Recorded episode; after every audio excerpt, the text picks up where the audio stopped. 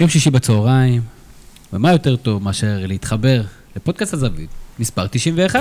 יש לי פודקאסט, מה זה פודקאסט? זה כמו חדשות. יש לי פודקאסט, מה זה פודקאסט? זה כמו חדשות. יפה מאוד, תודה- תודה שייקה. שוב אתם מצטרפים אלינו לפודקאסט הזווית, הפודקאסט של אתר הזווית, הזווית.co.il. הפודקאסט היחיד שהעפיל לשלב הבתים של אירופה השנה לצערנו, ובשביל אה, גם כן לנתח את מה שעבר על מכבי תל אביב אתמול בנתניה, וגם כן להתכונן למחזור הקרב ובא, וגם כן טיפה על עוד כמה נושאים, הבאנו לפה פאנל, אה, כל מי שהסכים להגיע, ערב טוב לרוני אלפיים. אהלן. ערב צהריים. אה, נכון, צהריים. טובים לרוני אלפיים. איך- אולי אנשים ישמעו את זה בערב. יכול להיות. יפה. אבל מכבי תל אביב אתמול בערב לא לא הצליח הגיע. לספק את הסחורה. כמה זה הולך להשפיע על הליגה של מכבי תל אביב? אה, על הליגה של מכבי תל אביב זה לדעתי ישפיע לטובה. אה, השאלה איך זה ישפיע על יתר הקבוצות בליגה. אנחנו, אני, מנ- זה נשמע כאילו אתה רוצה כן, להגיד עוד נ- דברים, נ- ואני אעצור נרחיב אותך פה בהמשך. ונרחיב בהמשך, על הכיפאק. עוד איתנו שייקה טריבנד, בעבר אה, כדורעפן, וגם כן קפטן נבחרת ישראל בכדורעף לשעבר, וגם כן אבא של ספורטאים. ככה אתה ביקשת שיציגו אותך. כן, ספורטאי לשעבר ואבא של ספורטאים. אה, זה ההגדרה. אתה יודע, מה שמעניין אותי עכשיו, בטח יש ארבעה חבר'ה שיושבים עכשיו בנורבגיה עם פודקאסט, והם מדברים על זה שקבוצה פעם ראשונה באירופה עלתה לבתים, אתה מבין? ואנחנו פה יושבים ב... כל אחד ומה ש... אתה יודע, נכון. גם אנחנו פעם היינו מדינה אה, אה, קטנה, היינו פעם מדינה קטנה? היינו מדינה קטנה ודיברנו בפודקאסטים אה, מומצאים כאלה ואחרים. שייקה, אנחנו נדבר במהלך הפרק הזה גם כן על, אמרת, אבא של ספורטאים, אז גם כן על איך עושים ספורטאים, ואחד מהבעיות האולי יותר קשות של הספורט הישראלי זה היכולת שלו לייצר ספורטאים חדשים. איפה ישראל נמצאת לעומת אירופה, לעומת העולם, או שזה פשוט מגמה, שיש אנשים שפחות פחות מתעסקים בספורט היום, כי יש הרבה יותר, יש Fortnite ויש מחשבים ויש מיליון דברים אחרים. קודם כל, בטוח שהמאבק שלך היום להביא ילדים למגרש הוא הרבה יותר גדול, כי יש, אמרת, Fortnite ומחשבים וכל זה, דרך אגב, אני הכרתי את ה Fortnite מהטור שלך על Fortnite, אני לא הכרתי את זה זה קודם. מגפה. כן. אתה יודע, אמרתי כבר, הילדים. שלי... עוד מעט מתחיל בית ספר, נגמר הבית משהו אחר של הפורטנייט. זה, זה מה שאמרתי לילדים שלי. אבל uh, ברור שהמאבק הוא יותר גדול. גם אין היום את השכונה. אתה זוכר כמה אנחנו שחקנו בשכונה? כאילו, היו- קוראים לי ילד רחוב. אז, אז כולנו היינו ככה, וגם שחקנו המון ענפים בשכונה, לא הלכנו רק לשחק אה, ענף אחר. אחד, זה חלק מהדברים שכאילו נהיינו יותר מקצוענים מצד אחד, מבחינת כמות השעות. שאלה אבל מה אתה עושה בשעות האלה? מה האיכות של השעות שאתה משקיע? אז אנחנו ננסה לדבר באמת על האיכות של השעות, יופי של הרמה להנחתה, אז יש לנו כמה נושאים על הפרק, אה, שוב, שישי בצהריים, ברגוע, יש פה אה, בירות וקפה, וככה מתפננים לנו. אנחנו נדבר על מכבי תל אביב, מה זה הולך לעשות ההפסד הזה, אה, מה זה הולך לעשות לסגל של מכבי תל אביב, מעניין בפני עצמו. חוץ מזה יש לנו מחזור, אוטוטו כבר מכבי תל אביב צריכה לעלות לטרנר, אז זה המשחק המרכזי, ננסה לנתח אותו, ומלבד זה גם כן להתייחס לכל שאר המופתעות ומפתיעות של המחזור הראשון של ליגת העל שלנו, לקראת הליג, המחזור השני, וגם כמובן על, אה, על אה, ילדים, ואיך עושים אימון ילדים בצורה נכונה, מתחבר גם כן לטור המצוין של שייק אה, אצלנו באתר, אז אנחנו כבר רצים קדימה, ורוני, כן. כישלון, כולם דיברו, ייני אתמול התראיין בצורה נהדרת ואמר, זה, זה בושה שלא נכון. עלינו. איביץ' אמר, הייתה לי משימה ונכשלתי בה, ו- אבל בוא תכניס לנו קצת פרופורציות. אז לגמרי פרופורציות זה, זה מה שצריך להגיד, כי אתמול ישבתי בסוף המשחק וכמו כל אוהד אני מתאר לעצמי הייתי מאוכזב, אבל אחרי כמה דקות של אה, מחשבות אמרתי לעצמי, רגע, אנחנו קבוצה שבשמונה העונות האחרונות, כולל העונה, חמש פעמים היינו בשלבי בתים, פעם אחת בליגת האלופות והיתר בליגה האירופית. אנחנו קבוצה עם uh, תקציב גדול, עם, uh, עם דרך, עם איזושהי פילוסופיה שהונחלה ברגע שקרויף הגיע. גם כשהוא עוזב אנחנו רואים שזה לא מתמוסס לגמרי. אז פעם אחת נכשלנו. בואו ניקח את זה בפרופורציה המתאימה. באירופה. באירופה, באירופה. עכשיו, גם בליגה, אגב, העונות האחרונות שלא לקחנו אליפות או לא לקחנו תואר, מבחינתי הם לא כישלון שצריך uh, להסיק ממנו מסקנות מרחיקות לכת. הוא, uh, היינו במאבק לאורך כל העונה, uh, היו, היו קבוצות טובות. אם צריך להסיק מסקנות מהאירועים האלה, זה לגבי היציבות של הסגל והיציבות של עמדת המאמן. ולאו דווקא על הדרך הכללית שבה המועדון הזה הולך, שבשמונה העונות האחרונות הוא פשוט חוד החנית של הכדורגל הישראלי. גם כשבאר שבע יותר טובה על המגרש, כמועדון, מכבי תל אביב עדיין יותר מסודר. אז נכשלנו במשימה אחת, מסיקים את המסקנות, וזה היכולת של מועדון גדול להרים את עצמו, כבר ביום ראשון לבוא למשימה, ו- ושם ל- לתת משחק אה, טוב יותר, לנצח, להוציא תוצאה טובה ולהמשיך לליגה, כי זו המטרה העיקרית של העונה הזאת. שק, איך אתה רואה את הדברים האלה? לגבי מכבי תל אביב, לגבי הדרך שלה באירופה, כמות שחקנים מאוד מאוד רחבה, איך זה, עולה- איך זה להיות בחדר הלבשה כשאתה יודע שיש יותר מדי שחקנים על כל עמדה עכשיו? תראה, קודם כל, אני מסכים עם אה, רוני לגבי שיש תהליך מסוים. כל מועדון. יש תרבות ארגונית, יש תהליך מסוים, אתה, אתה חייב להסתכל על הדרך ולאו דווקא על התוצאה האחרונה. זה דבר ראשון. אני חושב שדבר אחד ש, שאולי כן צריך לציין זה הבחירה של הזרים. הבחירה של הזרים במכבי תל אביב, אני חושב שגם שם אולי זה חלק מהסיבה שמכבי תל אביב גומרים מקום שני כבר כמה עונות. ואולי גם הסיבה שלא עלינו, מכבי תל אביב לא עלו עכשיו. אה, בכלל, בחירה של זרים בליגה שלנו, במיוחד שזה מגיע לאירופה, היא לדעתי מאוד מאוד קריטית. מאוד מאוד קריטית, ושם אני לא בטוח שמכבי תל אביב בשנים האחרונות עשו עבודה טובה. נכון? דרך אגב, רוני דווקא עושה רושם שהשנה יש עם, עם מה לעבוד. ראינו את סבורית, המגן השמאלי, בטח הליגה שלנו, אני מספיק חושב טוב. שהעונה היא עונה שבגלל הבעיה הכלכלית, בגלל הפיפא פייר פליי, אין ציפיות מלהביא זרים גדולים. אם אצל קרויף אמרנו, יש תקציב, יש, אה, יש בעלים טוב, יש הכל, רק תביא, ועם השם שלך תביא אה, שמות גדולים או שחקנים גדולים, אז היו ציפיות מאוד גבוהות לזה, ו- וכגודל הציפייה גם היו האכזבות. והעונה אמרו, אוקיי, אנחנו הולכים להביא שחקנים בתקציב נמוך, אנחנו נביא מציאות, נביא שחקנים שסיימו חוזה, ואין ציפיות גבוהות, אז גם, גם לא רואים את זה ככישלון. עכשיו, אני לא כל כך מסכים שההדחה מהעונה מ- מהליגה האירופית היא בגלל הזרים, כי בסופו של דבר, מי שעשה את הטעויות זה איתן טיבי, בעיקר. אתה אומר, אם, אם אתה רוצה להיות דווקני ולהיכנס לבן אדם, ספ- לבן אדם ספציפי. כי מתוך אה, שלושה, מתוך חמישה שערים, ארבעה שערים שספגנו, אה, סליחה, חמישה שערים שספגנו, שלושה הם שלו. אז אה, זה חלק מזה, אבל, אבל כן, כאילו, הזרים במכבי תל אביב העונה הם נראים יותר יציבים מהעונה הקודמת, או מעונות קודמות, אבל נראה שעדיין הם לא באותה רמה שמצופה. מצופה ממי? מצופה מקבוצה ברמה של מכבי. מי- אה, אני לא יודע מה הבעיות של מכבי תל כרגע, זה לא, אני לא. מגדיר את זה כבעיה. מי- לא. המנהיגים של מכבי שאתה רואה? שרן ייני, דור מיכה, אה, עומר אצילי מצפים שהוא יהיה מנהיג, אני לא יודע אם הוא עדיין בעמדה הזאת. אז אה, אולי פה חסר משהו? יכול להיות, יכול להיות. העזיבה של זהבי עדיין מהדהדת ב- בשנים האחרונות. הוא שלוש היה שנים גורם אחרי. מאוד, כן, שלוש שנים אחרי, אבל הוא היה גורם מאוד מאוד משמעותי, לא רק בתארים, אלא גם בחדר הלבשה. ו... וכן, חסר, מי- חסר גורם דומיננטי שידחוף את השחקנים קדימה. זה, זה מה שהתכוונתי בבחירת זרים. אתה יודע, ש... לבנות קבוצה זה פאזל. בתור מאמן אני אומר לך, זה ממש לקחת, לבחור אותם לא רק לפי הטכניקה והיכולת המקצועית, זה גם המון המון אופי. בכלל אני מחשיב אופי ככישרון של שחקן שאתה צריך להתחשב בו, שאתה בונה קבוצה. ואני לא בטוח שבמכבי, אחרי העזיבה של ערן זהבי, שמו את זה בראש סדר העדיפויות. אתה יודע, להביא, במקום להביא שישה זרים, להביא ארבעה, אבל עם אופי, שמתאים לקבוצה, שיכול למשוך אותה.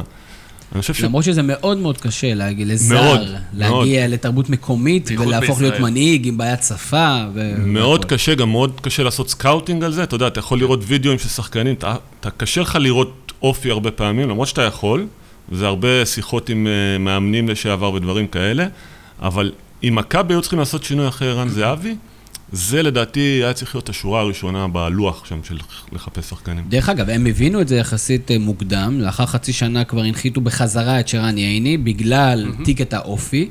אה, האמת שזה גם, בטח בטווח הקצר כן, כן עבד. עזר וכן עבד, אה, ומכבי באמת השתפרה לאחר מכן, גם כן אה, עזב אה, ארבלדזה עזב, ואז... אה, אבל הם כן הבינו את זה, אבל בואו בוא, בוא נפתח את זה לדיון קצת יותר מעמיק. כמה מנהיגים יש בכדורגל הישראלי היום? וכמה מהם זרים.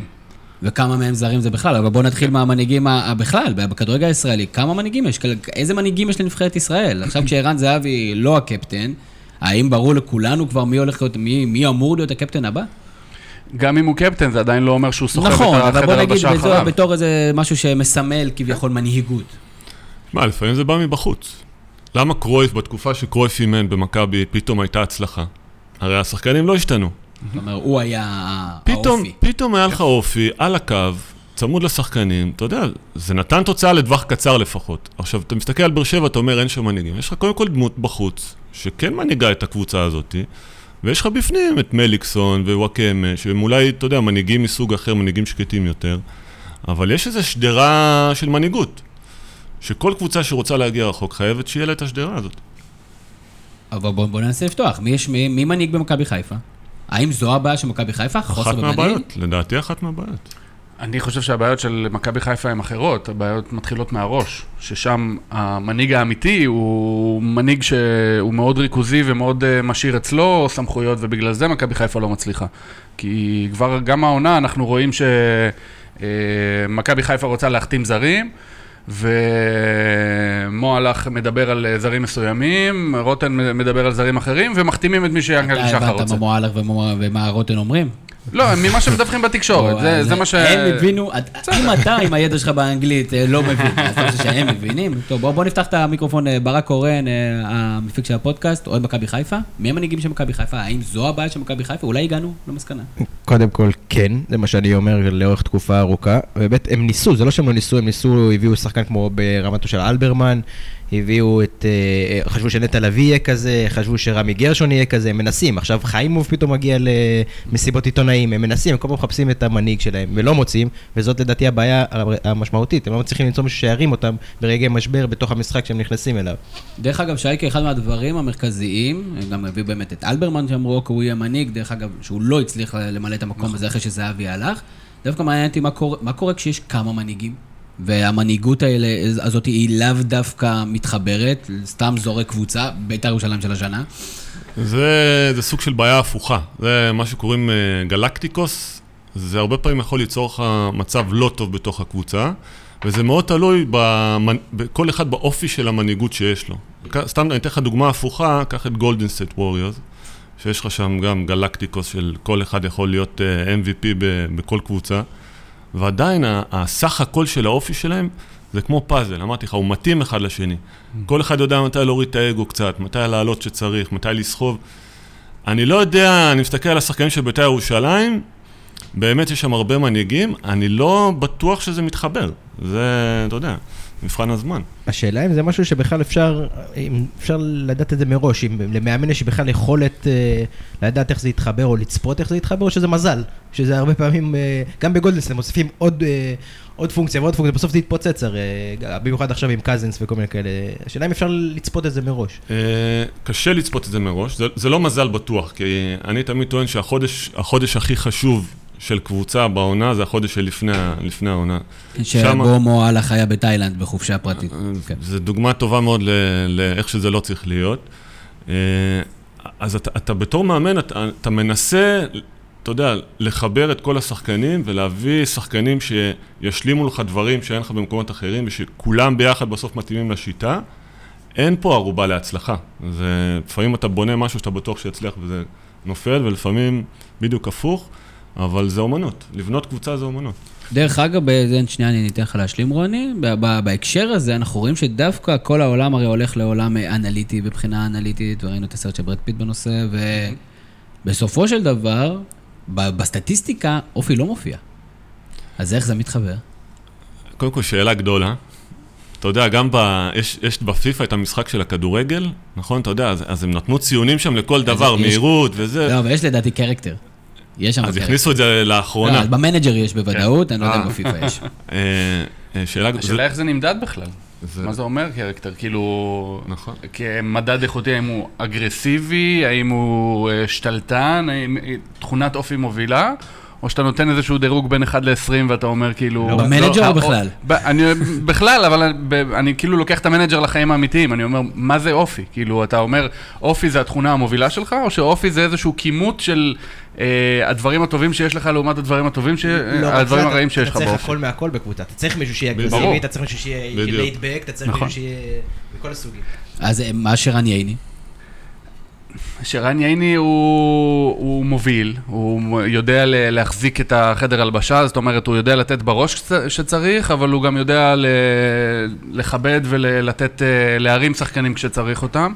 אה, אגב, זה, אה, קראתי בספר של אורן יוסיפוביץ' על זהבי, שיש לו שם כמה וכמה פעמים שזהבי מתאר את ייני בתור גורם בחדר הלבשה, שידע לבוא ולתת בראש גם לזהבי עם האגו הגדול, וזה מה שגרם לו להמשיך ולתת את ההופעות הטובות שלו. אבל אני מחבר את זה לשיח על הזרים. כשרן ייני, בתור שחקן בית, בתור השחקן הכי ותיק במכבי תל אביב, מגיע לכוכבים כאלה ואחרים, אז יש לו את הסמכות המסוימת. בכל זאת חייבת להיות פה סמכות. אם זה על ידי ההנחיה ממאמן, למרות שזה משהו שנשמע כפוי, או האם זה בעקבות, אה, שוב, איזה eco system מסוים שמאפשר לו לעשות את זה. איזה eco system יאפשר לזר, לצ'יקו אפואדו, לבוא עכשיו בחדר ההלבשה ולהתחיל להשתולל על ערן עטר שהוא לא מסר? קודם כל, כבוד זה לא משהו שאתה לוקח, זה משהו שנותנים לך. גם מנהיגות. אתה לא יכול לבוא להגיד למישהו, אתה תהיה המנהיג של הקבוצה. זה משהו ש, שנבנה בתוך האינטראקציה של השחקנים לאורך העונה, ו, וזה משהו ש, שאתה לא יכול לקבוע אותו מראש. בוא נגיד ככה, דבר ראשון. הרבה פעמים גם בקבוצה, השחקן הכי חשוב הוא לא הכוכב.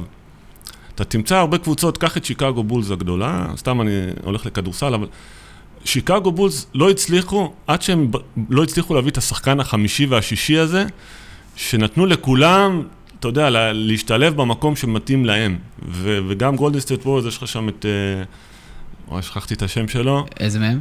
הבריון המסיבי, זאזא פצ'וליה? לא, לא, דריימונד גרין. דריימונד גרין, בדיוק. כן. אז הוא לא, הוא לא הכוכב הגדול של הקבוצה, אתה מבין? הוא לא הכוכב, אבל תוציא אותו, לדעתי הוא השחקן הכי חשוב שלו. השחקן, הם אומרים שהוא השחקן הכי חשוב, שהוא המנהיג שלהם, בדיוק, ושזה שהוא יודע לנער אותם, וגם מדברים הרבה על, על מערכות היחסים שלהם, כי זה ככה זה בגולדן סטייט ווריורס, מדברים על הדברים, וקווין דורנט הרבה פעמים מדבר על זה, שאחרי משחקים רעים, אז דריימונד גרין מגיע ונותן לו מכה, ואם סטף קרי לא, זה נכון. לפעמים הוא אומר גם כן, חבר'ה, דורנט עכשיו תיתן יותר לסטף אה, לבלוט, כי עכשיו זה המשחק שלו, והוא בעצם מכוון את האורקסטרה הזאת. אז אני הסתכלתי על מכבי תל אביב בכדורגל, והיא נראית קבוצה מאומנת, קבוצה עם הרבה שחקנים טובים, ועדיין היה חסר לי שם מישהו, אתה יודע, שכאילו ברגעים הקשים, כולם, אה, כן, כמו, שידחוף. כן, כמו הזאב הזה, שה- הכלב ש, כן. שמקבץ את הכבשים, יש לי, חסר לי. דמות כבר כמה שנים במכבי תל אביב. אז אתה אומר, אוקיי, אז אם יש לנו כותרת מהפודקאסט הזה, למכבי תל אביב חסר כלב.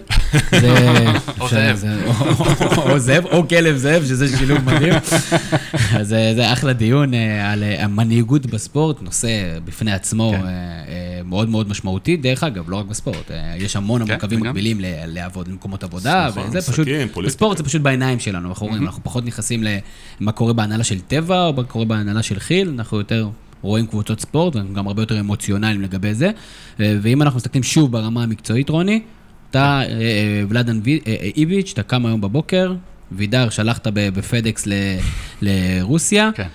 מי אתה עוד משחרר כדי שהסגל הזה, כמו ששייקה מקודם אמר, יש בעיה עם זה שהסגל שלך רחב מדי? כן. מה עושים? יש סגל רחב ויש אה, עונה שמעונה ארוכה מאוד הפכה להיות לעונה ארוכה. למרות שזה קצת אה, מרמה, כי כולה עוד שישה משחקים. זה מה ש... אם מכבי תל אביב הייתה עולה נכון, אתמול, אבל היה זה שישה משחקים, שישה משחקים בתקופה שבה הקבוצה פחות בכושר בתחילת העונה, ושישה משחקים שהם בתקופה שהיא עמוסה גם עם משחקי נבחרת ועם משחקי גביע הטוטו ועם הליגה ועם הכל ביחד. נסיעות לחו"ל. ונסיעות לחו"ל, ו- והרבה עומס, ובסופו של דבר, השישה משחקים האלה מביאים לפציעות ולגרירה של, אה, של כושר לקוי לאורך העונה, מה שגורם לך להיות עם פחות שחקנים בפלייאוף.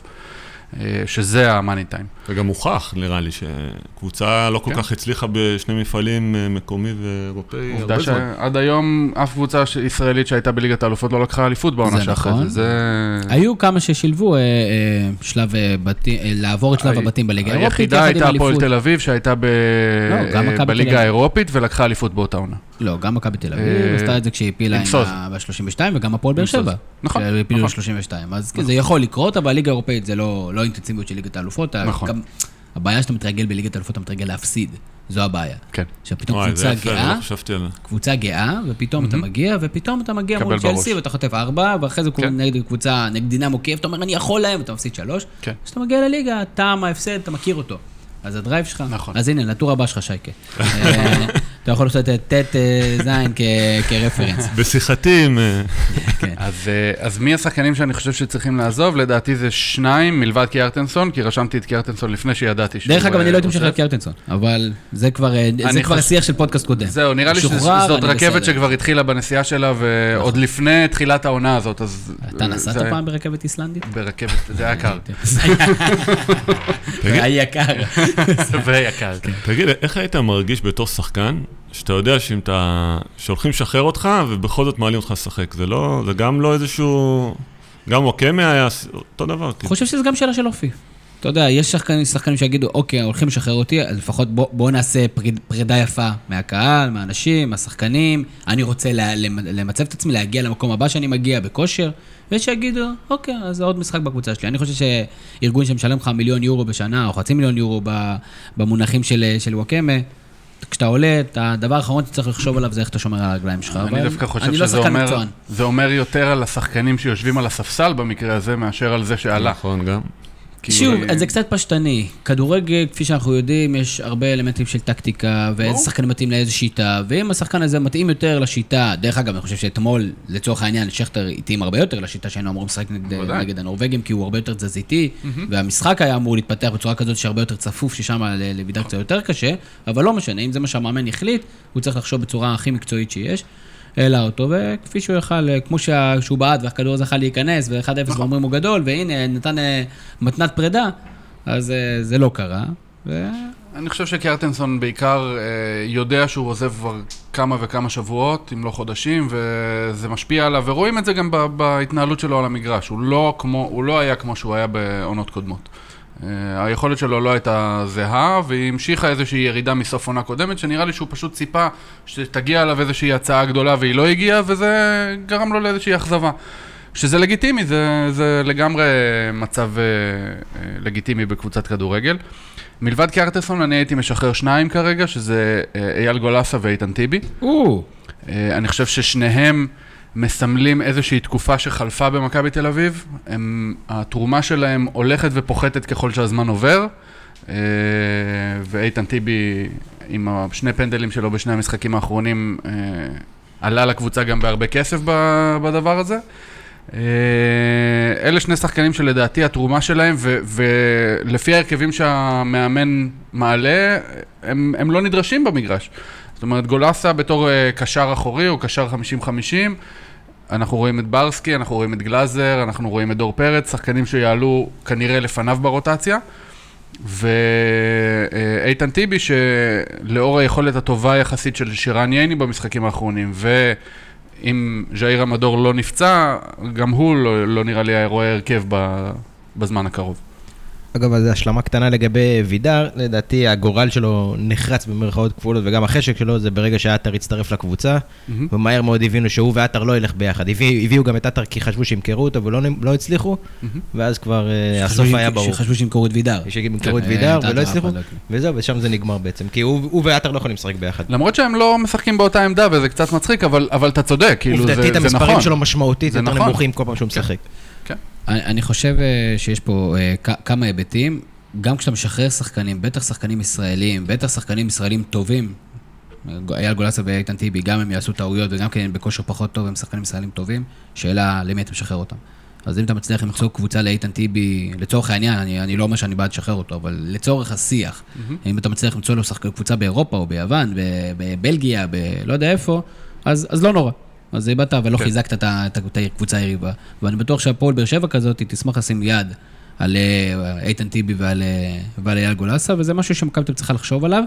אה, ובגלל זה אני אמרתי לפני שבוע שהאיש הכי, שהכי מתפלל לניצ- לעליית הנורבגים לשלב הבא, הוא יוסי אבוקסיס. שמחכך ידיו בהנאה, הוא אומר לעצמו, וואה, איזה שחקנים נהדרים מגיעים אליי. אני כן מסכים שחל פיחות מאוד גדול במעמדו של אייל גולסה, א', כי הוא מאוד מאוד פציע ולא ניתן לסמוך עליו, וב', בגלל שדן גלאזר ורוסלן ברסקי, בוא נגיד רוסלן ברסקי הוא השחקן הקלאסי שהוא נמצא איתו על אותה עמדה, ולדעתי רוסלן ברסקי אמור לפחות לתרום התקפית יותר מגולסה. אני חושב שהוא יופי של שחקן, אני לא הייתי משחרר אותו כל כך מהר, גם שוב, למי תשחרר אותו? לא הייתי משחרר אותו לא אני- למכבי חיפה, לא לב- לא לבית"ר ירושלים. שני השחקנים האלה, לדעתי, הם לא Game Changers, הם לא שחקנים שיביאו אליפות לבאר שבע או לביתר ירושלים, הם, הם שחקנים שהם טובים, ברמה הישראלית הם שחקנים לא רעים, אבל אני חושב שלדוגמה, בעמדת ההגנה, שחר פיבן, שהוא שחקן צעיר, הייתי מעדיף לראות אותו מתחשל בעונה הזאת במכבי, גם אם זה לא כל שבוע, אבל כן במשחקים אה, מדודים, מאשר לראות טעויות של איתן טיבי נגד הפועל אה, אשדוד, נגד מ"ס אשדוד, או נגד בני יהודה, או נגד קבוצות שאיבדנו נגדם נקודות בעונה קודמת על, על שטויות. אמרת את זה גם, אמרתם את זה גם על רדי, אז שאני לא אצטרך עוד שנה, שנתיים להוציא את ההקלטה הזאת, שתצטער שגולסה... אני, אני לא מסכים, אני לא אמרתי דבר כזה, כאילו, אני לא, לא חושב שאמרו דבר כזה על רדי שהוא לא Game Changer. כולם, כל מי ש... אבל בזמנו הוא היה בירידה במכבי תל אביב. הוא היה בירידה בגלל, נכון, הוא היה בירידה, אבל אף אחד לא אמר צריך לשחרר אותו. אולי אמרו, אבל כאילו מסיבות שהן לא כדורגל. ועדיין שחררתם אותו ליריבה המקצועית, המתחרה הישירה, אז... נכון. אה, זה היה טעות קריטית שכדאי מאוד שלא תחזור עוד פעם. אגב, אני די בטוח שגולסה או טיבי כזה בבאר שבע, יכולים להיות מאוד משמעותיים, זה בדיוק מה שחסר להם. אבל, אבל שייקה, שים לב מה אומר פה רוני, הוא אומר, בוא נשחרר אנשים, שחקנים ותיקים, שיש, שהרזומה שלהם גדול אולי מהעתיד שלהם, למרות שאייל גולסה בן 26, כן? ובוא ניתן את, ה, את הכלים לשחקנים הצעירים של מכבי תל אביב, וראינו שאיביץ' בקטע הזה יוצא מגדרו לתת את ההזדמנויות האלה. אה, שחר פיבן האומנם לא קיבל כמעט הזדמנויות, אבל יונתן כהן כן. מקבל הזדמנויות, ודן גלזר היה אתמול מספר אחת על המגרש, נכון. ושדור פרץ שהוא נהדר, ודרך אגב, בעיניי, והנה אני זורק רעיון, הוא צריך להיות לדעתי בלם. זאת אומרת, אם דן הוא ודור פרץ. הם לא יכולים לשחק שניהם ביחד, שניהם אחוריים מדי. נכון. אז אחד מהם יכול להיות בלם, התחיל בבוגרים כבלם, אה, יכול אצל להיות נהדר שם. סוזו הוא התחיל כבלם והוא היה מצוין. יש לו כוח, יש לו גודל, יש לו משחק ראש מעולה. הייתי שם אותו בלם גם לפני שאני משחרר שחקנים. כמה זה מסוכן, או כמה אתה חושב שהניסוי הזה הולך להמשיך, והאם הוא, ואם הוא הולך להמשיך, כמה הוא הולך להצליח? זה אחת מהטענות שכל הזמן אה, באים אה, כנגד מכבי תל אביב, גם כדורסל, גם כדורגל. השילוב של הצעירים, אה, אתה יודע, אם אתה זוכר את השנים הטובות של מכבי תל אביב, מי הנהיג אותם בשנים הטובות שלהם? איזה שני פקקטי צעירים, אה, ילדים אנונימיים בשם אה, נימני וזוהר, אה, ופשוט היה אז, אתה יודע, לקחו סיכונים במכבי תל אביב, ואמרו זה תהליך. אנחנו אולי לא ניקח, תחשוב על שלוש שנים האחרונות, תהליך זה מילה של הקבוצה מחיפה. לא- כל אחד שיהיה לו את המילה שלו. לא, אפשר להגיד פרוסס, אנחנו אצלנו זה בן מנספורד, זה פרוסס. שמע, המילה תהליך באמת, אתה יודע, היא קיבלה כבר, אה, אנשים כבר לא מתייחסים אליה ברצינות מרוב שאנשים משתמשים בה, אבל זו המילה הנכונה, אין לך דרך אחרת להגדיר את זה. עכשיו, שלוש שנים מכבי תל אביב לא לקחה אליפות. תחשוב מה היה קורה אם בשלוש שנים האלה הם כן היו משלבים צעירים יותר, הם כן היו מנסים לבנות את עצמם. היום לא היינו מנהלים את השיחה הזאת בכלל. היום היה לך במכבי תל אביב, שחקנים צעירים שעלו מהנוער עם שלוש שנים ניסיון במגרש, רצים לאליפות, ולא היינו מדברים, על- לא היינו מנהלים את השיחה הזאת בכלל. אני כן מאמין בשילוב צעירים, זה דו, זה דו צדדי, זאת אומרת גם השחקן הצעיר צריך להיות מוכן מבחינת אופי בעיקר, מבחינת יכולת להיות מסוגל להיכנס לרמות הגבוהות. שזה קל יותר לבחון את האופי הזה, כי הוא גדל אצלך, אתה אמור להכיר אותו. ואז גם כן, זה עוד איזה נקודה, ואני מצטער שאני קוטע אותך באמצע הדיון, זה עוד נקודה ש- שעולה לי כרגע, מכבי תל אביב לא מצליחה לייצר המשכיות של אימון. אין המשכיות של אימון בקבוצה הבוגרת. בכל שנה מכבי תל אביב מחליפה מאמן, כמה משקל יש לדבר הזה? שמע, עוד פעם, זו, זו אותה בעיה של מכבי תל אביב. קח את זוסמן בכדורסל. אתה יודע, הצליח כל כך בנבחרת העתודה. אתה, אתה מסתכל על הילד הזה, אתה אומר, יש שם הכל. שחקן שיש בו הכל, באמת. מה הבעיה? לא מקבל הזדמנות. אבל בוא נודה, במשחקים האלה בקדטים וזהו, נראה כאילו האבא של השחקנים האחרים, בוא... אז אתה יודע מה? בוא נעשה שנת ניסיון, שים אותו שנה הבאה בקבוצה אחרת. אתה תראה שחקן פורח. אז עוד פעם, השאלה מה, מה המטרות שלך, לאן אתה רוצה להגיע, בתור מועדון, מה התרבות הארגונית שלך? היה פה רצון להגיד משהו.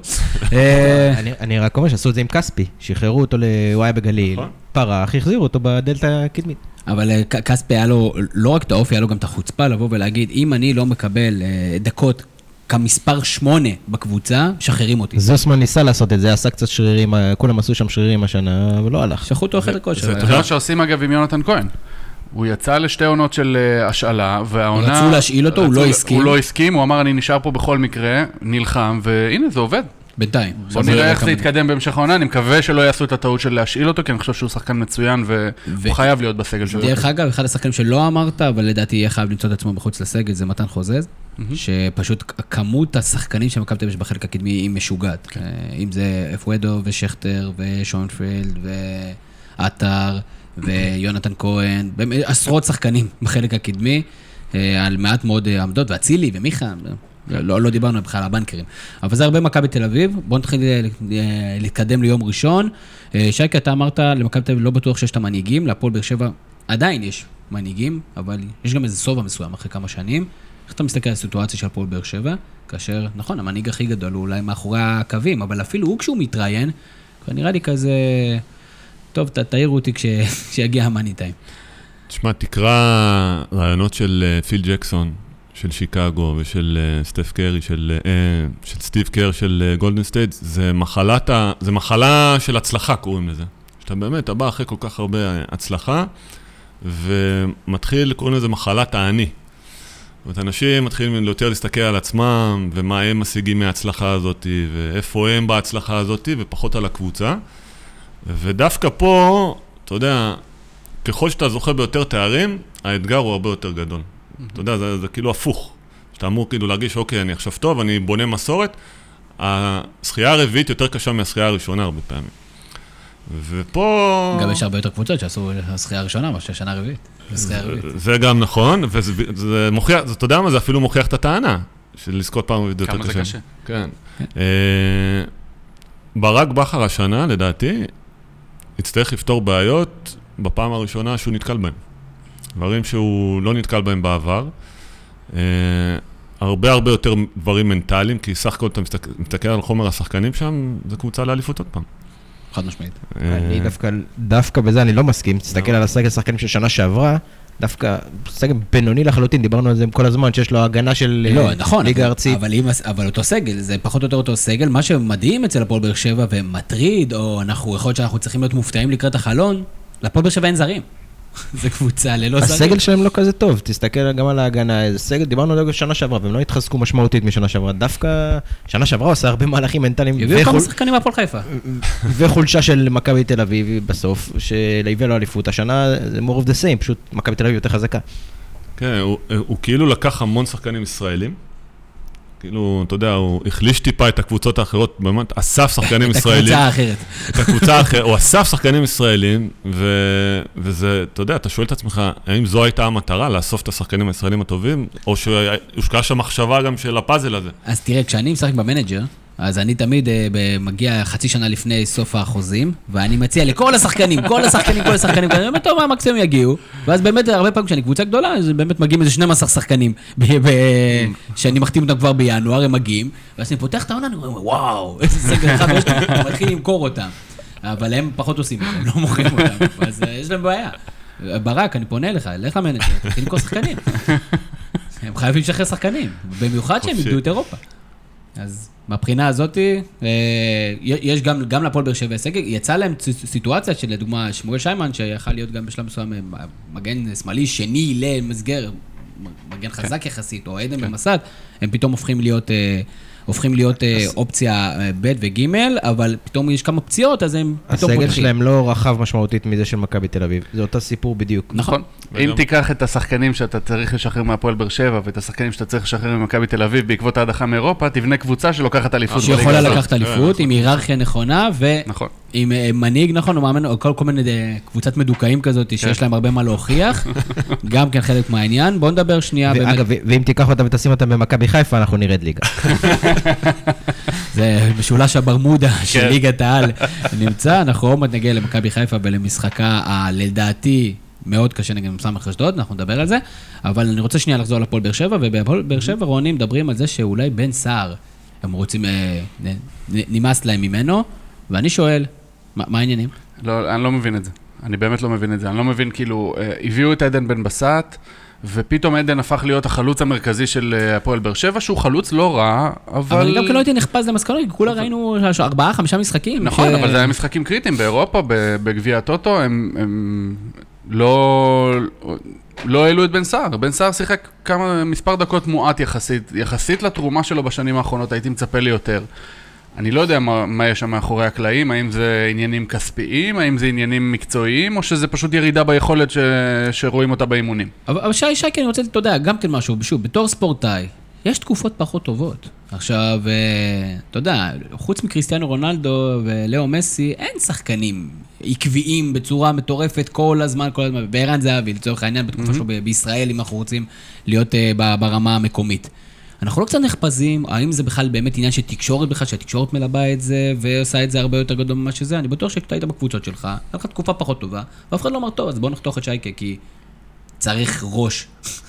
לא, אתה, קודם כל אתה צודק, וזה חלק מתרבות ארגונית. אתה יודע, זה גם, גם בעסקים, גם במועדוני ספורט, מה התרבות שאתה מנחיל בעצם? האם באמת שחקן שיש לו תקופה פחות טובה, אז אתה משחרר אותו כי, כי הוא כבר מספיק לתת לך את התפוקה שאתה רוצה, או שאתה מכיר בזה שיש תקופות לא טובות ותומך בו. כל הדיבורים האלה על זה שרוצים להעיף שחקנים שהם בתקופה לא טובה, אתה יודע, זה כמו האקדח הזה שאתה שם במערכה הראשונה והוא יורה במערכה האחרונה, התחלת לדבר על זה, וכבר נכנסת למסלול שהתוצאה שלו ידועה מראש, הרכבת התחילה לנסוע, בדיוק כמו שהוא אמר. ברגע שאמרו. וידר צריך ללכת, ושוב, הרבה פעמים זה מגיע מבעלי הקבוצות שמתחילים לפמפם, לפעמים זה הסוכנים של השחקן. נכון. בכלל לא נכון, הקבוצה. נכון. השחקן איזה כמה. דקות, אה, והוא לא קיבל איזה כמה דקות, והוא כבר מתחיל לעשות אה, תחזיקו אותי. אבל גם כן, ברגע שאתה נותן את התחזיקו אותי, אתה, אתה צריך להבין שיכול להיות נכון, שבסופו של טע- דבר, האקדח הזה יירה במערכה. האחרונה. זה טעות, ש- כל מי שלא מתחיל את זה, אם זה מהשחקן או, או מהקבוצה, זה טעות של אחד מהם. אומרים, דרך אגב, יש משפט אה, חזק, שאומרים, אה, לא מכניסים את המילה גירושין לבית. וברגע שאתה זורק את זה, כן. זה באמת אה, מסוכן. הבועה בצער יש. המון מה לתרום לפועל באר שבע, בטח ברמה המקומית. בוודאי. אתה יודע, אבל יש לי חבר שהוא נשוי, אתה יודע איך הוא מגדיר את עצמו? גרוש לעתיד. אה, הוא עדיין- הוא עדיין נשוי? עדיין נשוי, בלי הוא עדיין שמות. נשוי? כן, שמות. יפה מאוד. למרות שבסופו של דבר אתה מסתכל על בן סער ועל הקריירה הארוכה שלו בגילו הצעיר, זה לא מופרך שהוא עוזב יעבור קבוצות. קבוצה. כן, זה לא אבל מופרך. דווקא בהפועל אז באר שבע יש לו, יש לו את איזה ההמשכיות. הזאתי. נכון, אבל אולי משהו שם אצלו גורם לזה שהוא מרגיש כאילו המעמד מתערער, האדמה רועדת מתחת לרגליו, אין והוא להם מתחיל ליזום. שחקנים. זה בחלק הקדמי. לדעתי לפחות לא מספיק. אני בטוח שגם הוא וגם בוזגלו, ותעשו את החוט המקשר אה, לבד, זה לא הם. לגמרי. לא הם מקבלים את ה... לא הם יוזמים את הדברים האלה. כן. כן. דרך אגב, עוד נושא, שייקה, שבטח אנחנו נדבר עליו בהמשך, מעורבות של הורים בקריירה של שחקנים. אתה יודע, אנחנו מופתעים, אבל זה קורה. פתאום גם כן בקבוצות, אה, בקבוצות בוגרים. אנחנו, אנחנו. רואים את זה הרבה בילדים ובנוער, ותמיד כשאתה יושב רואה איזה משחק ילדים, כן, אני יודע, לפעמים אני רואה, ואז פתאום אה, יש לידך איזה מישהו משוגע שרץ עם השחקן. ואתה יודע, זה ההבדל בין הורים מעורבים להורים מתערבים. הורה צריך להיות מעורב. צריך להיות מעורב, הוא לא צריך להתערב, זה, זה כל ההבדל. זה משפט. הבנת? רק אתה צריך להחליף את האותיות. זה, זה כל ההבדל. זה, זה נשמע לי מצחיק, כאילו, אה, אני לא זוכר מקרים באירופה שאבא של שחקן בליגה האיטלקית אה, יוצא בתקשורת ואומר, הבן שלי צריך להיות כאן, או הבן שלי צריך להיות שם. יש מקרים של שחקנים שהאבא שלהם, או הדוד שלהם, או הסוכן שלהם, שזה בסדר, אבל זה העבודה שלו, והוא לא בא בתור אה, האבא של, אלא הוא בא בתור סוכן שחקנים, שבמקרה האחיין שלו הוא לקוח שלו. אה, באירופה זה נראה לי משהו שהוא לא, לא קיים בכלל. וכאילו אם להקביל את זה ל- לישראל, אתם... אה, היום, כשאנחנו היינו בצבא, מי שמע בכלל שההורים שלנו ידברו עם המפקד, או עם הצבא, או עם מישהו בזה? היום כל חייל שלא טוב לו, האבא מגיע לקצין העיר, ת, אני רוצה להפוך פה משהו. אז כשאני הייתי מפקד בצבא, התקשרו אליי, התקשרה אליי פעם אחת אימא של חייל, חייל לא, בוא, איתן טיבי כזה, בסדר? לצורך העניין, בוא, כאילו, לא נפגע באף אחד. והיא התקשרה אליי והתחילה לצעוק עליי. עכשיו, ההוראות היו שאני, שצריך להעביר את זה ל- למג"ד ול- ולראש האוגדה, וכאילו, זאת אומרת, אסור להתעסק עם הורים, ואני אמרתי לה, פעם הבאה שאת מתקשרת, לא תראי יותר את הבן שלך. וניתקתי, וניתקתי. אחרי זה אמרתי, אולי טעות בשיקול הדעת, אבל היא לא התקשרה. אבל היום, היום זה לא מקרה אחד, אלא זה עשרה בכל שבת, בחיים לא תוכל להגיב תגובה כזאת היום, נכון. כמו שזה היה אז. כי יקליטו אותי וזה יעלה בטח. לפייסבוק ויתייגו אותי, ואז אני לא אוכל לעשות רימוב ואז טג. אתה לא תצא לא הביתה. יכול לעשות רימוב טג ואני לא אצא הביתה. שזו בעיה. כן. כי יש לי כבר ילדים, וזה נכון, וזה זה בעיה. ממש בעיה. ילדה, אה, לא ילדים, לא לא ברבים. טוב, בואו בוא נתקדם קצת מקצועית. מקצועית, כן. כי אתה מש- משרה לנו אווירת אה, חינוך. יש כאן אווירת חינוך, אנחנו בדרך כלל הרבה פחות מחונכים. דווקא אני אוהב את את הרוגע הזה, את השישי צהריים הזה. כן.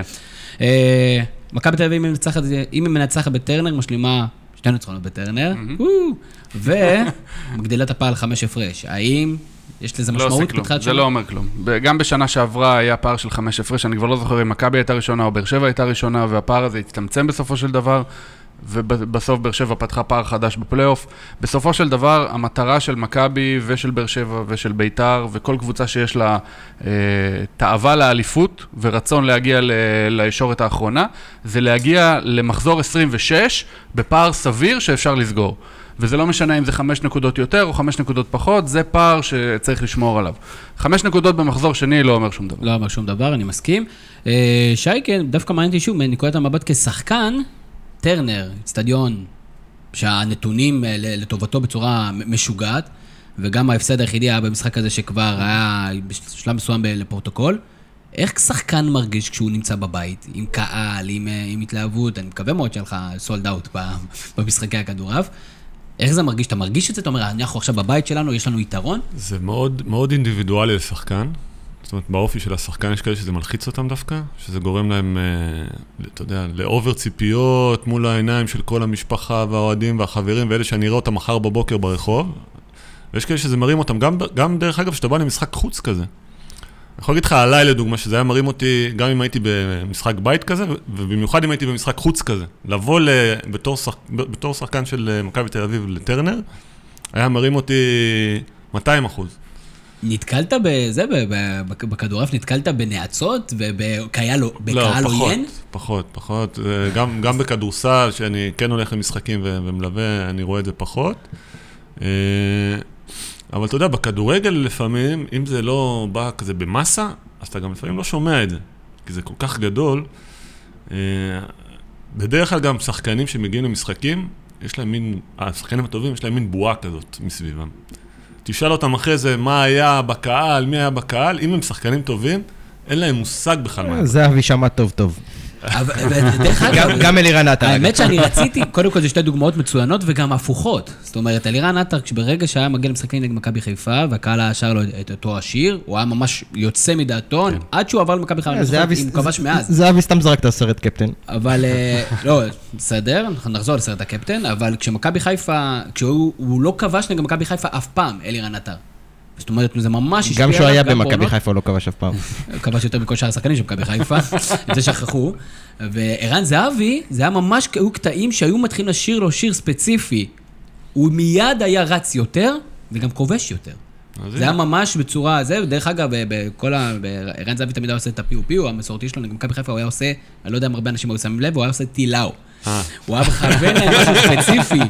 ובגלל זה זה מתחבר לקפטן, שאז הוא כאילו אמר, אוקיי, זה קבוצה וזה, אבל שוב, דיברנו ערן זהבי מספיק, וגם גם בשבוע שעבר. אה, יאללה, הימורים, חבר'ה. מי הולך לקחת? מכבי תל אביב הפועל באר שבע. אני אתחיל? קשה, קשה. יאללה, שייקה, תן. מכבי תל אביב. מכבי תל אביב הולך לנצח בטרנר. כן. לדעתי יהיה תיקו. אני גם חושב שיהיה תיקו. תיקו זה יהיה כזה, הפועל באר שבע תהיה סבבה עם זה. מה אתה אומר ברק? כמה? הפועל באר שבע. הפועל באר שבע. שוב, בטרנר, אנחנו בואו לא נשכח.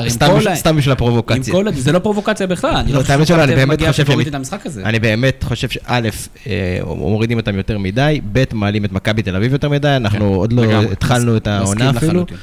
וזו הזדמנות טובה לחזור לעצמם. נכון. אין, הזדמנות טובה יותר להרים את המוטיבציה של הקהל, ו... ושוב, לפועל באר שבע עדיין יש קבוצה, בטח 11 שחקנים טובים מאוד, ושוב, מאוד, מאוד מעניין איזה זרים הפועל באר שבע תצרף. אה, עוד משחקים מעניינים, הפועל תל אביב, הפועל חיפה, רוני, הפועל תל אביב, אה, אתה יודע, דיברו עליה בגביע הטוטו, כאילו הולכת לעשות גדולות ונצורות, ואז הגיעו ההפסד הזה להרכב השני של מכבי תל אביב, ואז ההפסד הזה להרכב הראשון של הפועל חדרה, שאני לא, בטוח מה יותר, כן. והיא פוגשת את הפועל חיפה, שהראתה שבוע שעבר שהיא הכל חוץ מ one trick pony. מה הולך להיות שם? אה, קודם כל, לגבי הפועל תל אביב, אני חייב להגיד ש... זה, זה קצת מוזר וזה כאילו מראה לי מוכיח לי שוב את היכולת של התקשורת ל- להגדיל, ול- להגדיל ולהקטין את מי שהיא בוחרת. במקרה של הפועל תל אביב זה, זה מאוד סביר לי שהם יגדילו את הפועל תל אביב מעבר לג- לגודל הפרופורציונלי שלה, כי הרבה בתקשורת אוהבים את הפועל תל אביב ורוצים שהיא תצליח. אני חושב שהרבה רוצים שהפועל תל אביב תצליח, גם אנשים גם כקבוצה גדולה, כי ברור, ברור, כקבוצה אבל- שמביאה קהל ובאז. אבל ספציפית התקשורת, אתה ראית במשחקים האלה בגביע הטוטו, שהיא הגדילה אותם ועשו מהם קבוצה שמנפחת להם את הציפיות, ובאופן אה, בדיוק הפוך למטרה, הם, הורסים להם, הם פשוט הורסים להם, כי, כי הפועל תל אביב היא לא קבוצת צמרת. תקשורת- אין לה סגל תקשורת לקבוצת צמרת. שמאלנית. גם, גם, אבל אמרנו שלא נדבר על פוליטיקה. זה רוני בדרכו, לשדר את המסרים. אגב, אני לא חושב שזה אהדה לכאן או לכאן, אני פשוט חושב שבכוח, וזה בסדר, זה, זה, זה התפקיד שלה, היא מנסה ליצור סיפור. נכון. וזה סיפור. יכול להיות, יכול להיות, אבל, אבל...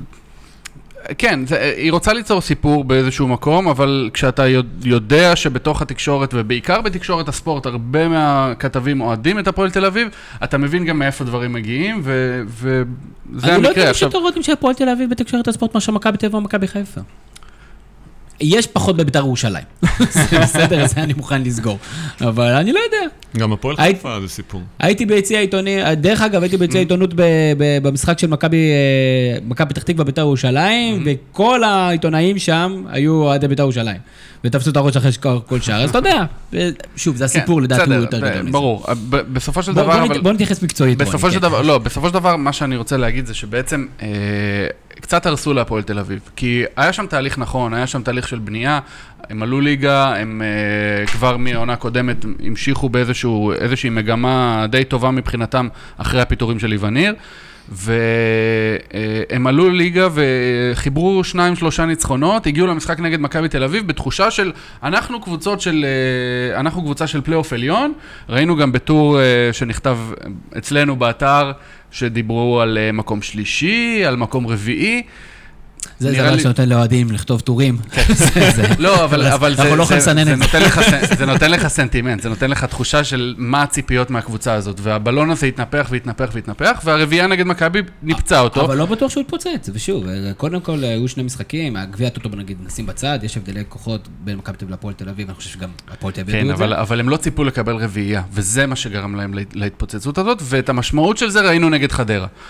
עכשיו, מה, מה יכול להיות נגד הפועל חיפה? זה, זה חידה, בגלל שהפועל חיפה היא קבוצה טובה, וראינו את זה נגד נתניה, אבל מצד שני, נתניה קבוצה ממש לא טובה. או, רגע, חכה, אנחנו נגד נתניה, אני לא יודע אם קבוצה תשמע, ממש ת- לא טובה. כן, לדעתי הם קבוצה ממש לא טובה. אל תקפוץ לי לשם. הפועל חיפה, הפועל תל אביב, תן כבר תוצאה. 3-0 הפועל חיפה. 3-0 הפועל חיפה. כן. ב... לא, אני אני לא שם, אני אומר לך מה אני חושב, שייקה. אני חושב הפועל תל אביב, אתה יודע, מה שמעניין בהפועל חיפה זה ש... קודם כל זה גם סיפור, ומה שמעניין זה כאילו השחקנים שכנעו את עצמם בסיפור של... ש... שנבנה. אתה יודע, הם ממש כבר, הם רוכבים על איזשהו גל של סיפור שהם בנו לעצמם, והם פשוט מאמינים שהם קבוצה טובה, וזה זה גם סיפור יפה. הפועל חיפה סיפור נהדר. וכשעשינו את ה... עשינו אה, פייסבוק לייב לפני כמה ימים, ואמרו, "מה- מה אתה לוקח מהמחזור הזה? אני אמרתי, הפועל חיפה. הפועל חיפה באה, והיא אשכרה שכנעה את עצמה שלא משנה מי השחקנים, נכון. הם קבוצה טובה. וה-DNA ש- הוא נמצא שם. ברק מי? אתה אומר, לא אכפת לך ממהם. אה, אני גם כן מהמר שהפועל תל אביב לא מפסידה את המשחק הזה. אני חושב שהפועל תל אביב מתאים לה להיות אנדרדוג, במשחק הזה היא תרגיש אנדרדוג, יש לה בעיה בהגנה, כי לא גוטליב ולא דגני משחקים, וזה שני הבנים היחידים שברמת ליגת העל אצלם, אבל יש להם חלק התקפי אבל טוב פח, פחות אדומים יהיה. ומהיר, אה, פחות כרטיסים אדומים, יהיו הרבה שחקנים אדומים על הדשא. שני הצדדים. אני אומר אביב לא מפסידה, אני מניח שיהיה איזה תיקו. אה, בואו נראה עוד איזה משחק מעניין לפני שאנחנו נתקדם קדימה לדברים יותר חשובים מליגת העל. אה, בית"ר ירושלים, הפועל חדרה, רק תוצאה? יש סיכוי להפועל חדרה לעצור את אה, בית"ר ירושלים? לא. אבל זה לא יהיה תוצאה גבוהה. לא, אני לא רואה את ביתר עדיין אה, מחוברת או מצליחה, אבל הם ינצחו את המשחק הזה. אני דווקא חושב שכן יהיה תוצאה גבוהה. אני חושב שהם ינצחו איזה 3-1 כזה, 4-1. הכישרון שלהם נגד אה, קבוצות מסוימות יכול להתפרץ. מכבי פתח תקווה... מה גורם לכם. לחשוב שהם יכולים לנצח את הפועל חדרה? מה מה במשחק קודם מוכיח לכם שהם יכולים, שהם כל כך אני טובים? חושב, שלבית- כתבתי את זה בטור שלי, אני חושב שבית"ר ירושלים היא קבוצה אה, טובה אך לא מאוזנת. כשיש קבוצות מסוימות שמסוגלות להתמודד עם בית"ר ירושלים בחולשות שלהם, למשל קבוצות מהירות כמו מכבי פתח תקווה, קבוצות עם אמצע חזק, אז לבית"ר ירושלים תהיה בעיה. אה, שאר הקבוצות, לדעתי, או חצי מהליגה פחות או יותר, יש לבית"ר ירושלים הרבה כישרון. ודעתי, רן לוי כזה יכול במצבים נייחים לשים גולים, יש להם את אה, תיארה קשר אחורי, יכול להחזיק את האמצע מול, מול חדרה, אה, יש להם חלק התקפי טוב, אני מאמין שברגע שייכנס הראשון, יקצו עוד כמה. הפועל חדרה, לדעתי, ניצלו מצב שהפועל תל אביב קיבלה כרטיס אדום, באו אנדרדוג, גם פה הם יבואו אנדרדוג, אבל לדעתי יש להם קלים פחות, אבל זה מה שאני חושב. שייקה, הימור? איתך. ערן לוי, יש לך משהו עם ערן לוי. ערן לוי, בעיניי השחקן היחידי היום שהייתי קונה כרטיס בשביל לראות משחק. היחידי. היחידי. האמת שערן לוי זו, זו הצגה בפני עצמה, אין ספק. המשחק האחרון שמעניין אותי, הימור רק, בני יהודה, מכבי פתח תקווה. מכבי פתח תקווה הראתה חלק התקפי מאוד מרשים, בני יהודה זו קבוצה שבדיוק מחכה לשחקנים, לקבוצות כאלה שיבואו ויתקפו אותה. בני יהודה די נחלשה מעונה קודמת. אה, מכבי פתח תקווה אולי קצת מסוחררת מהניצחון על ביתר, לדעתי יהיה פה תיקו. בניון. בניון, מכבי פתח תקווה ממשיכה לנצח. אני אמרתי בסקר פתיחת השנה שמכבי פתח תקווה תסיים את העונה הזאת במקום השלישי. אה, בהנחה ומנור סולומון לא הולך, לא שזה רק בגללו, אבל פשוט הוא עוד נשק, אני מאמין שמכבי פתח תקווה תנצח את בני יהודה. אה, טוב, בוא נרוץ קדימה, ושייקה, אחד מהדברים, אה, אתה יודע, בואי נוכל לשבת פה עד עכשיו לדבר על כדורגל, אבל אה, אחד מהסיבות שהבאנו אותך זה בגלל שאתה מאמן, ובתור מאמן, אתה יודע, דיברנו הרבה על מה הכדורגל הישראלי צריך לעשות, ואיך, לאיזה כלים יש למאמן בכלל לדעת, ולהרכיב, ואיך מרכיבים את הפאזל הזה, ואתה כתבת טור נהדר באתר של שישה טיפים, או שש סיבות שיגרמו למאמן צעיר להצליח. בוא נתחיל לדבר עליהם. מה הדבר הכי חשוב? אתה מאמן, מונית להיות מאמן חדש, מה הדבר הראשון שאתה צריך לזכור? שקודם כל הילדים באים בשביל שיהיה להם כיף. זה הדבר הראשון שמאמן ילדים צריך לזכור. אה, לא לשחק בישראל, אתה אומר. לא לשחק בישראל בקיץ. לא, אתה יודע, אני מחזיר אותך לשכונה, הלכת לשחק בשכונה עם החברים, כי היה לך כיף. זו הסיבה היחידה, לא בגלל שחשבת להגיע לליגה איטלקית או לליגה ספרדית. הלכת כי היה לך כיף, רצית שיהיה לך כיף, הלכת לשחק בשכונה. אה, ואתה יודע, לפעמים אני, אני קורא כל מיני מחקרים, ואתה יודע, דברים שמבוססים מדעית, ואז פתאום זה בא אליך הביתה. תן לי דוגמה. אתן לך דוגמה, אה, יש לי שלושה בנים. אה, זה היה מתוכנן. לא, מבחינת אשתי לא. בא אליי הילד האמצעי, כולם ספורטאים. באיזה ענפי ספורט? רק כדי שאנחנו... הגדול, הגדול התאמן בכדורסל וכדורגל, בחר בכדורגל. והדוגמה שאני רוצה לתת לך זה על הבן האמצעי דווקא, שגם התאמן במקביל כדורסל וכדורגל, והשנה שהוא, אתה יודע, היה יכול ואמור להמשיך בשניהם, הוא בא ואמר לי, אבא, אני רוצה להמשיך רק בכדורסל. חגגת? כן. שאלתי אותו למה, כי יש לך עוד שנה, אתה בגיל שאתה יכול עדיין לעשות את שניהם, וזה, הוא אמר, אתה יודע, הוא אמר לי במשפט אחד, אבא, פשוט בכדורסל יותר כיף לי. כדורגל אני פשוט פחות נהנה. ואז אתה, אתה יודע, כי הרבה פעמים אתה קורא מחקרים, אתה אומר, עושה שכל, אבל אולי, אתה יודע, אולי זה לא הגיוני, ופתאום בא הבן שלך, ובמשפט אחד קצר, הוא אומר לך בדיוק את אותו דבר. למה אני לא רוצה להמשיך? כי לא היה לי כיף. עכשיו תשאל מה זה כיף לילדים. ניתחת למה לא היה לו כיף או שזה... אז זהו, אז זה מעניין, מה עושה כיף לילדים? אז אתה יודע, אני פחות יש לי את היכולת לעשות מחקר כזה, אבל עשו מחקרים כאלה. ו... והגיעו ל-81 גורמים בעצם, שגורמים לילדים כיף. שאתה יודע, חקרו מאות ילדים, ואני יכול להגיד לך, שלוש גורמים הראשונים שמצאו, זה אחד, לעשות את הכי טוב שאני יכול. השני, שיהיה לי מאמן מקצועי, חיובי, שמכבד אותי. והשלישי זה זמן משחק. זה היו שלושה דברים העיקריים. אתה יודע, לנצח, אתה יודע באיזה מקום זה היה? אה, אני אומר 48. יפה, קראת את הטור. קראתי את הטור. עכשיו, אתה מבין, לנצח בכלל לא ב mind שלהם, של משהו שעושה להם כיף, ושאתה מסתכל היום על הרבה... קודם כל יש, נתחיל עם זה שיש המון מאמנים טובים בגילאים הצעירים, שכן, אה, אתה יודע, לומדים וחוקרים ו- ומעניין אותם ומתפתחים, ויש כאלה שעדיין מה שמעניין אותם בגיל הצעיר... זה לנצח. זה לנצח. כן. למה? זה קשור ל- להנהלה שרוצה, ש- שהג'וב שלו אולי תלוי בטור הניצחונות שלו. או זה מה ש... אתה יודע, זה התרבות הארגונית של המועדון. או תפיסה מוטעית, שניצחון מספק הנאה. נכון, נכון, זה פשוט לא ב state of mind שלהם, במיוחד בגילאים הצעירים. ו- ואתה יודע מה, גם, גם בגילאים המאוחרים, אני תמיד נותן את הדוגמה של מייקל ג'ורדן. מייקל ג'ורדן, כשהוא הגיע והיה השחקן הכי טוב בעולם, היה לו סעיף, בכל חוזה היה לו סעיף שנקרא סעיף אהבת המשחק. מה אמר הסעיף הזה? אני יכול ללכת לשחק בשכונה מתי שאני רוצה, ואם אני אפצע, החוזה הזה תקף. סעיף אהבת המשחק, אתה מבין? גם, אתה יודע, היה עכשיו, אה, היה רעיון עם אה, מייקל אורן. לפני שבוע לדעתי. ואחד מהדברים שהוא אמר שם, באיזשהו שלב פשוט הפסקתי ליהנות מהמשחק. ככה כשאתה עובר למנצ'סטר יונייטד. אין מה לעשות. הוא במקרה הפסיק ליהנות כי הוא נפצע הרבה, אבל שתבין שגם כשאתה מתקדם ואתה נהיה בן אדם בוגר, בסוף בסוף אתה חייב לאהוב את זה, אתה חייב ליהנות מזה. אפילו שזה הפרנסה שלך. אז הכי חשוב זה ליהנות. הכי חשוב זה ליהנות, קודם כל. אה, אם נתקדם הלאה, אז אה, אתה יודע, דיברנו על השכונה. שהיינו באים לשחק בשכונה, ו- ודיברנו גם בתחילת הפודקאסט הזה על זה ש... אתה יודע, כאילו נראה שנהיינו מאוד מקצוענים. שכבר בגיל צעיר יש המון אימונים לילדים, ועובדים המון על אה, טכניקה. ועל- סטטיסטיקות. וסטטיסטיקה וטקטיקה, אתה יודע, כבר בגיל 10-11 מדברים איתם על טקטיקה גם וזה. ומה שלי אישית חסר, זה שבסוף בסוף לא נותנים לילדים לשחק. עכשיו, כשהיינו באים לשכונה, תחשוב, היינו משחקים כל הזמן. לא היה לך מאמן שם בקווים, שצועק עליך אחרי כל טעות, או שמעיר לך. אה, לא הגבילו אותך לשחק רק בהגנה או רק בהתקפה. היית בא ומשחק, וזה משהו שמאוד מאוד חסר לי ב- בכל הענפים. אני, אני יכול לדבר בעיקר על כדורגל וכדורסל, כי זה מה שאני רואה, אבל אם אתה שואל אותי, וואלה, יש לך ארבעה ימים בשבוע, שלושה ימים, יום אחד, תבוא, תעשה איזה אימון של רבע שעה, עשרים דקות, ותן לילדים לשחק, אל תתערב אפילו. פשוט אין את השכונה היום. אתה יודע, יש לך ילדים קטנים, אבל... הש- השכונה מתחילה בבוגרים.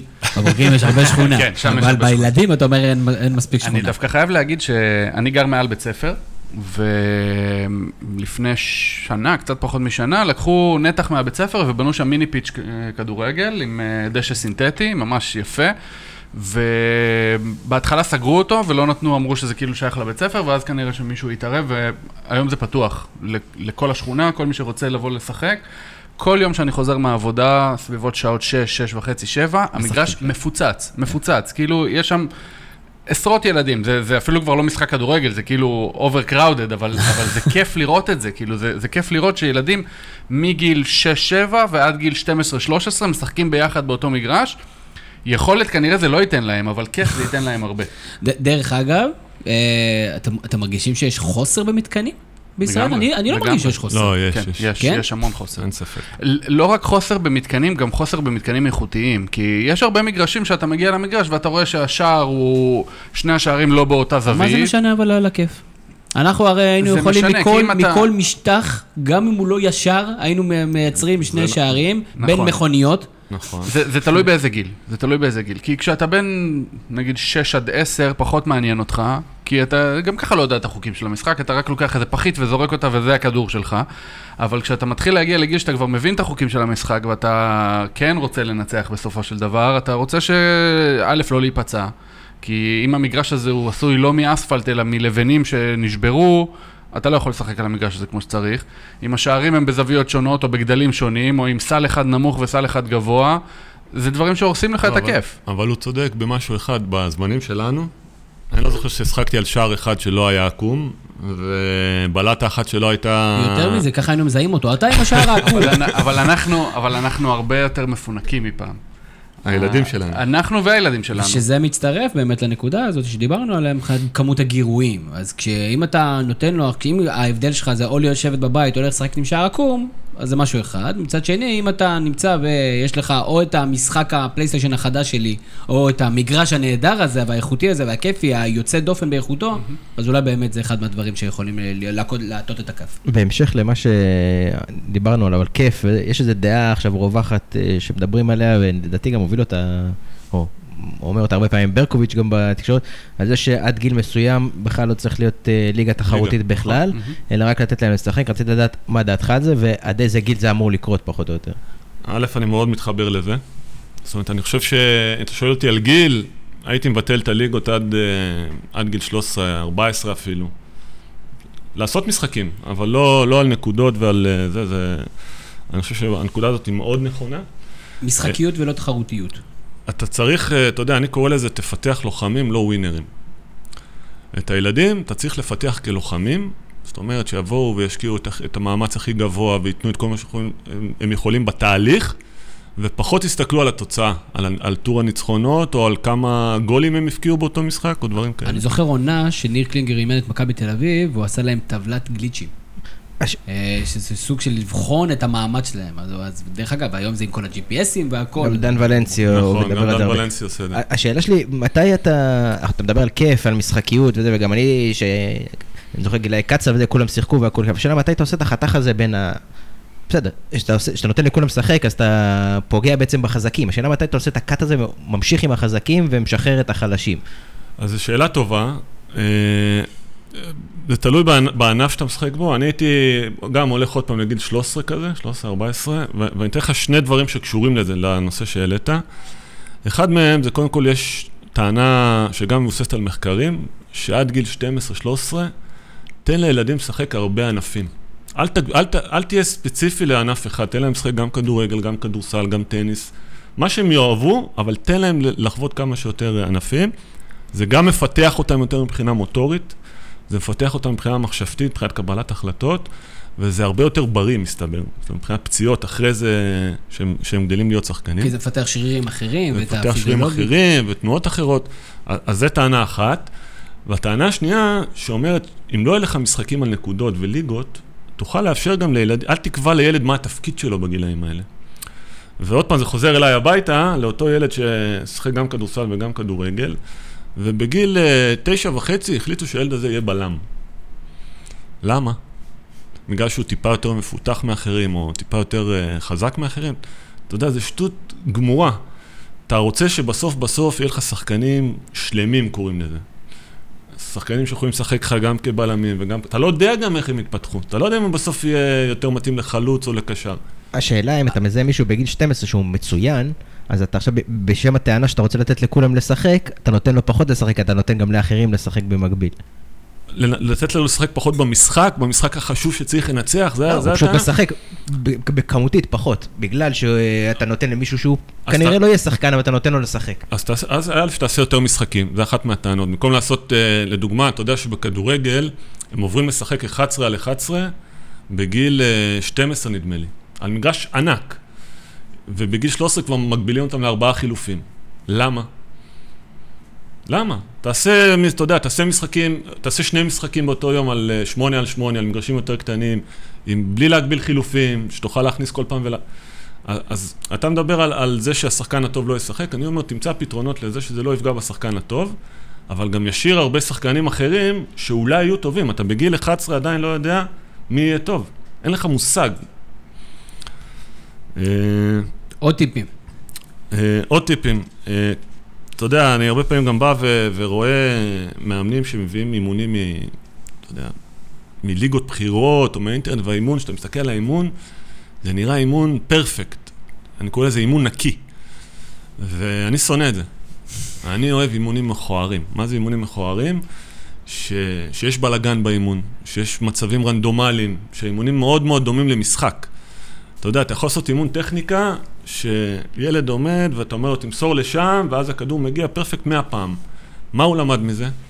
למסור מנקודה אחת לשנייה, שזה יגיע 100 פעם. אבל במשחק זה לא קורה.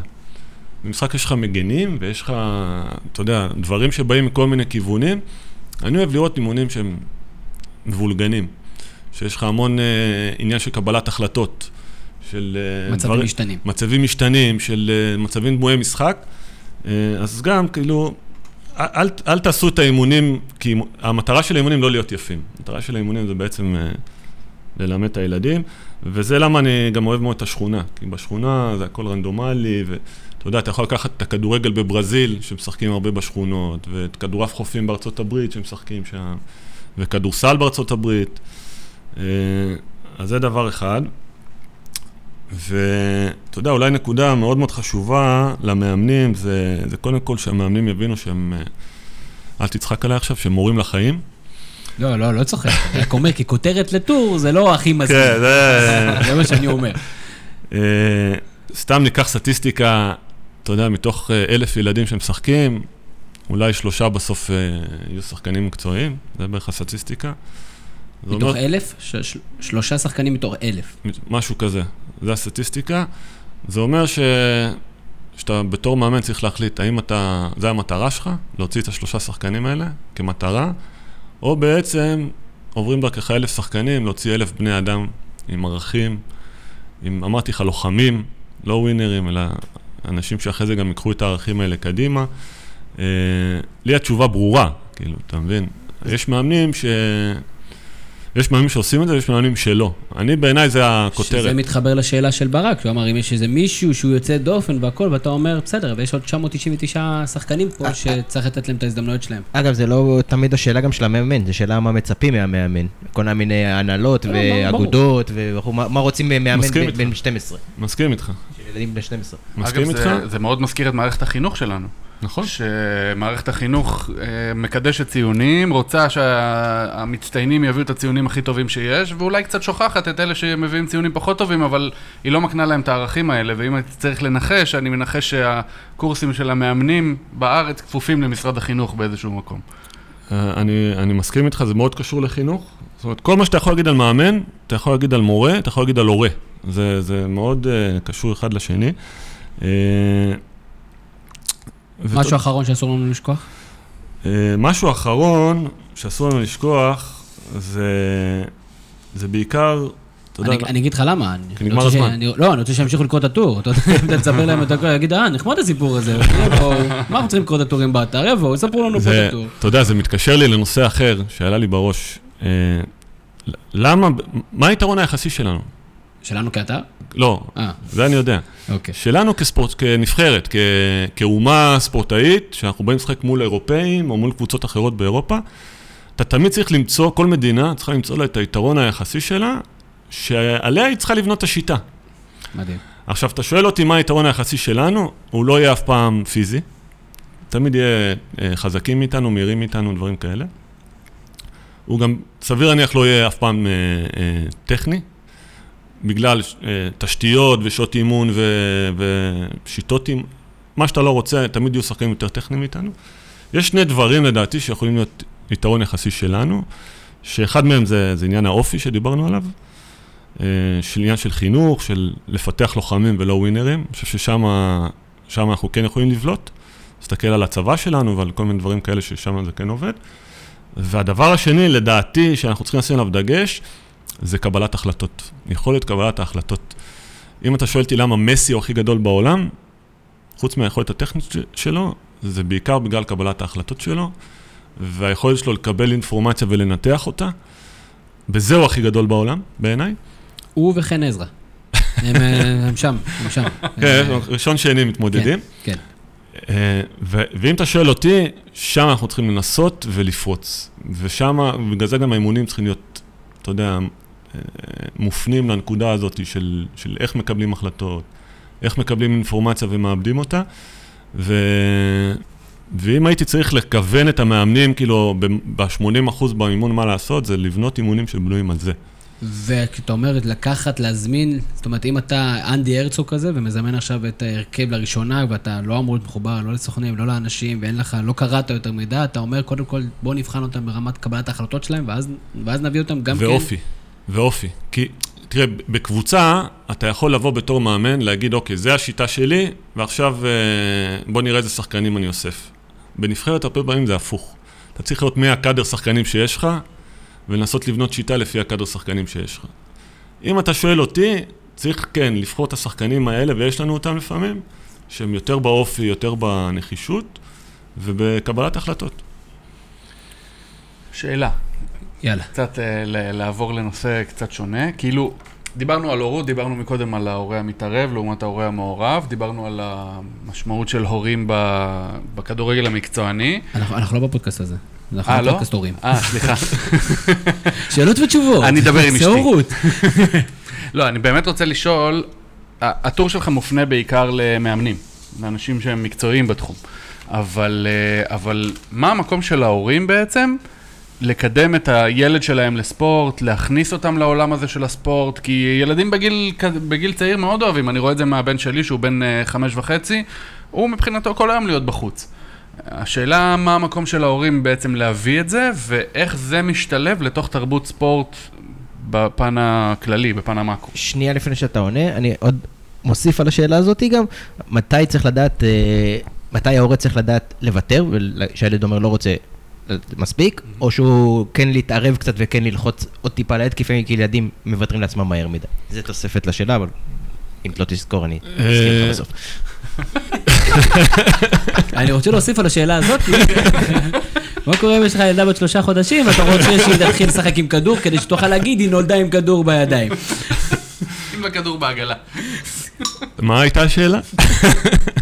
תענה רנדומלי. לא, תראה, אה, קודם כל, בעיקרון בתור הורה אתה לא יכול לרצות יותר ממה שהילד רוצה. אה, תמיד בתור הורה, אתה יודע, אני רואה הרבה הורים שהם מנסים דרך הילד, שהילד יגשים את החלומות שלהם, זה לא עובד ככה. אה, וזה זה, זה מתקשר לנושא שדיברנו על כיף, שחייב להיות כיף, אז קודם כל חייב להיות לו כיף והוא חייב לרצות את זה. את, אני כן ממליץ להורה להיות מעורב, mm-hmm. אבל לא להיות מתערב, וגם את זה אמרנו. וזה בעיקר... אתה יודע, זה, זה יותר חשוב uh, מה אתה משדר לילד ואיזה פידבק אתה נותן לו, כש, שבדרך כלל אתה צריך לתת לו פידבק יותר על המאמץ, mm-hmm. ועל ההשקעה, ועל הדרך שהוא עושה, ולא לדבר איתו על, uh, אתה יודע, שהוא חוזר במשחק, כמה גולים הפקעת, mm-hmm. כמה בישולים עשית, כמה כן. ניצחתם, זה, זה מאוד... למדוד אותו. כן, הוא, הוא, הוא מקבל ממך המון שדרים, והשדר שלך צריך להיות מופנה על, על תהליך, על העבודה הקשה, על המאמץ. זה מבחינת הפידבק. ולהיות שם בשביל הרבה פעמים שהוא גומר משחק והוא באוטו, הוא לא רוצה שאתה מסיע אותו הביתה שתהיה המאמן השני שלו. Mm-hmm. ושתסביר לו מה הוא לא עשה טוב ומה הוא צריך לעשות אחרת, הוא הרבה פעמים רוצה שתהיה אבא שלו. פשוט תהיה שם ותגיד לו, נהניתי לראות אותך, והשקעת מאמץ, ועבדת יפה. ואני חושב שזה זה משליך המון אחרי זה לילד, הוא לוקח את זה ממך, הוא אחרי זה מחזיר את זה במגרש, mm-hmm. והמון ערכים שאתה נותן לו, הוא אחרי זה מביא למגרש. אה, ולהיות יותר רגועים. בתור הורים, אתה יודע, זה משגע אותי. בוא נודה שזה פחות קליט להגיד לו, כמה תיקולים? אתה יודע, זה מחפשים דברים לא, אני לפעמים שומע במשחקים, האבא צועק לילד שלו, שבור לו את הרגליים, אתה יודע. וואו. משגע אותי הדברים האלה. וואו. כן, האמת שיש דברים אוקיי, קשים. כן, שבור לו את הרגליים. אבל בצד לא שלי יש רשת, אני לא... הוא לא יכול לקטן, תפציץ אותו.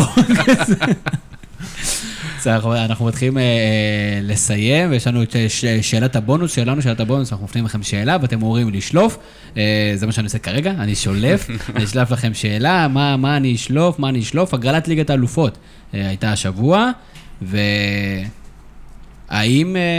מי הולך לזכות בליגת האלופות, רוני? בפעם הראשונה מזה הרבה שנים אני לא בטוח בתשובה שלי.